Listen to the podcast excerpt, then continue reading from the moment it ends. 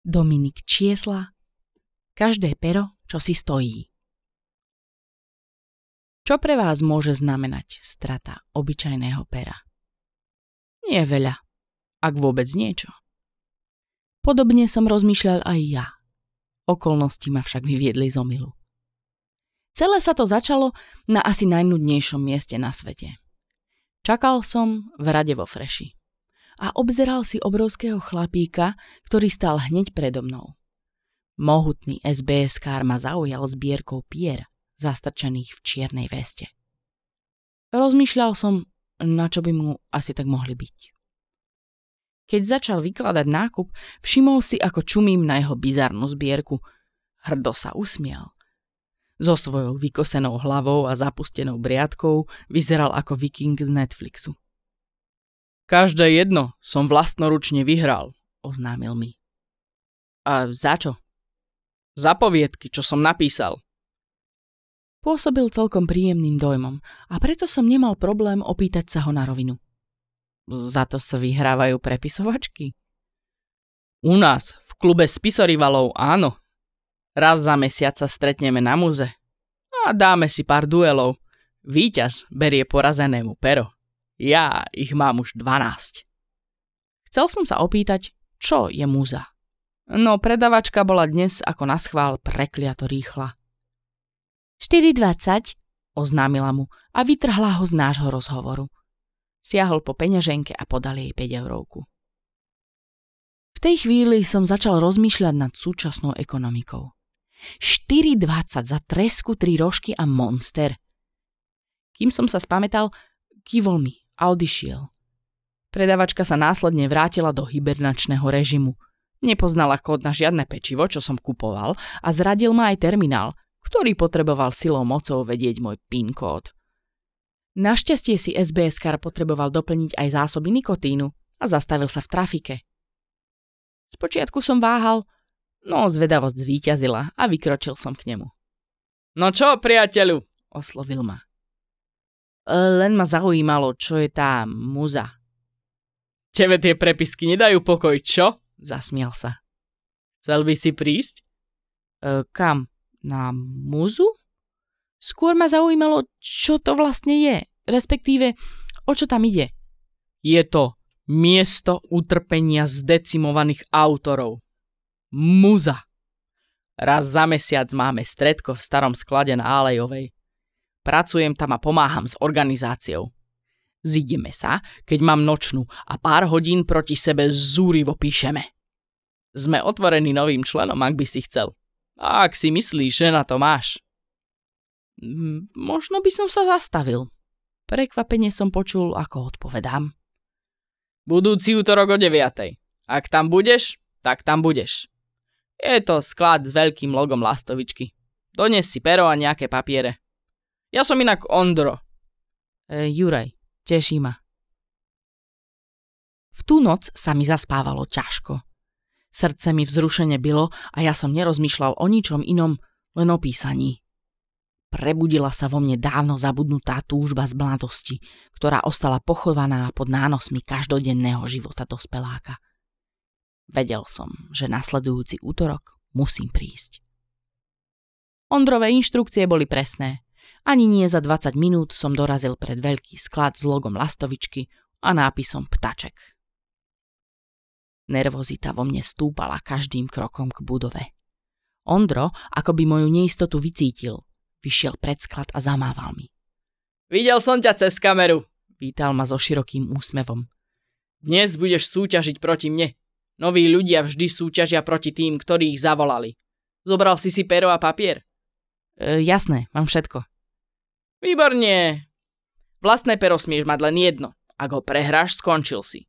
Ak sa dostaneš na úroveň, že niekoho porazíš, môžeš staviť aj jeho pero. Na napísanie poviedky máš 15 minút, vrátanie času na premyslenie. Texty sa potom preskenujú a počítač ich vyhodnotí. Máme na to vlastnú apku, trochu vylepšený chat GPT. Voláme ju LN. LN? Tie ich skrátky mi dávali zabrať. Lámač nádejí, uškrnul sa na mňa. Tak čo, pripravený? Lepšie to už nebude. Ha, vždy to môže byť lepšie, priateľu. Ale to, čo skoro pochopíš. Podľapkal ma po chrbte a zaviedol dovnútra. Sklad bol veľký asi ako školská telocvičňa s rovnako vysokým stropom. Police plné tovaru zaberali asi dve tretiny priestoru. Na tej zvyšnej sa rozložili spisorivali. Dámy a páni, dovolte, aby som vám predstavil nováčika. Juraj, vitaj, zvolal. Ostatní mi na privítanie zatlieskali. Spisorivali boli rôznorodá skupinka. V dave asi 20 ľudí som videl chlapíka po 50 s napasovanou košeľou zastrčenou v nohaviciach, ako aj uhladeného fešáka.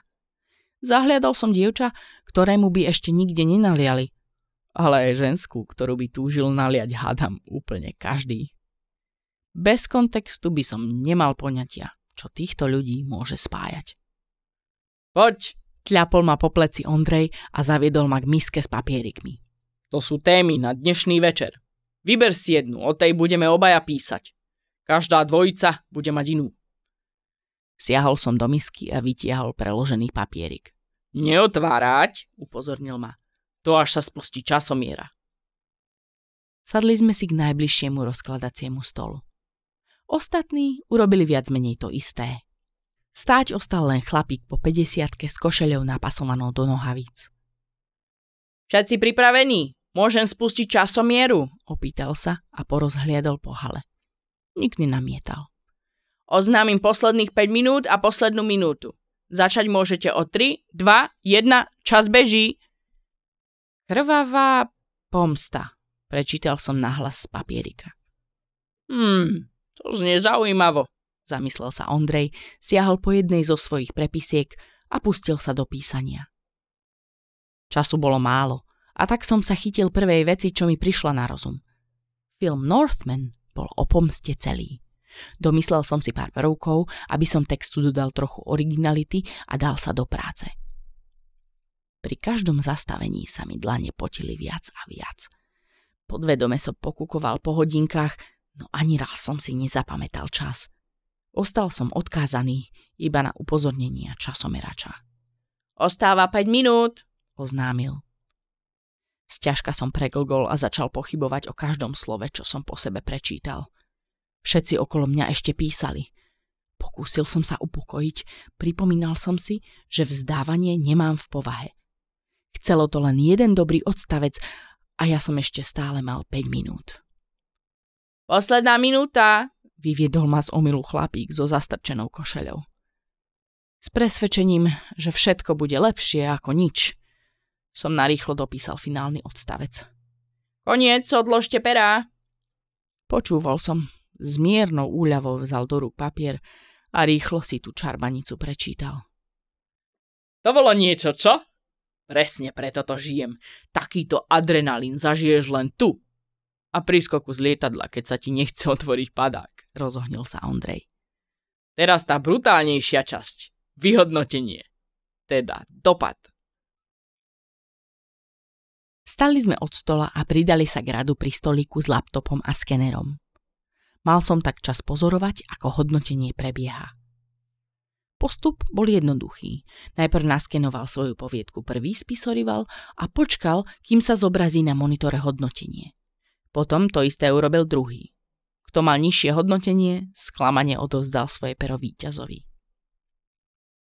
To dokáže to vaše Elenko prečítať rukopis úplne každého? Čudoval som sa. Všetko určite nie, ale to, čo nevie, ti vypluje naspäť na doplnenie. Potom si to zapíše do svojich algoritmov, či čo to je. A na budúce už vie. Vážne, skvelá apka. Máme tu pár ľudí, čo sa do toho rozumejú. Tí sa ju snažia vylepšiť každý mesiac. Do dokonalosti má ešte ďaleko, ale s tým sme zmierení. Konec koncov, všetci majú rovnaké podmienky, vysvetlil, kým sme došli na rad. Prvý oskenoval svoju poviedku Ondrej. Laptop chvíľu pracoval, potom sa na monitore zobrazila veľká šestka. Nie zle, pochválil sa veselo Ondrej. Teraz ty, povedal a naznačil mi, aby som mu podal papier. V duchu som sa potešil. 6 bodov. To nie je tak veľa na šampióna s 12 perami.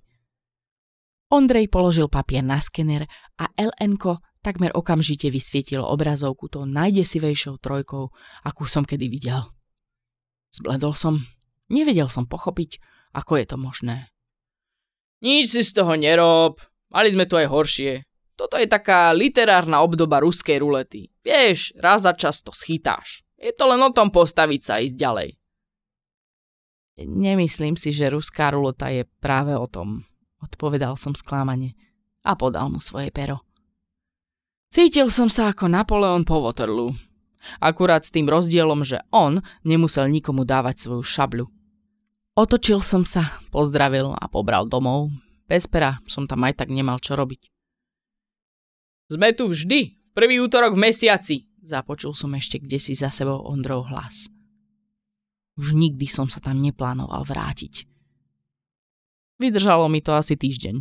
Potom som sa odhodlane vrhol do písania a štúdia o ňom. Od svojej prvej návštevy klubu spisorivalov som stratil už 6 pier. Vypráskali ma stredoškoláčka, 50 so zastrčenou košelou, šofér električky, ktorý ma odvtedy už dvakrát počkal na zastávke, keď som sa hnal z práce, a ďalší. Netrvalo dlho, aby som pochopil, že každá ďalšia facka od Elenka boli viac ako tá predošlá. Po každom takom páde na zadok som si dookola opakoval, že všetky dobré príbehy predsa musia svojho hrdinu vystaviť tým najväčším výzvam. Hádam, nebude ani môj príbeh iný a na konci kľukatej cesty ma bude čakať vytúžená prepiska.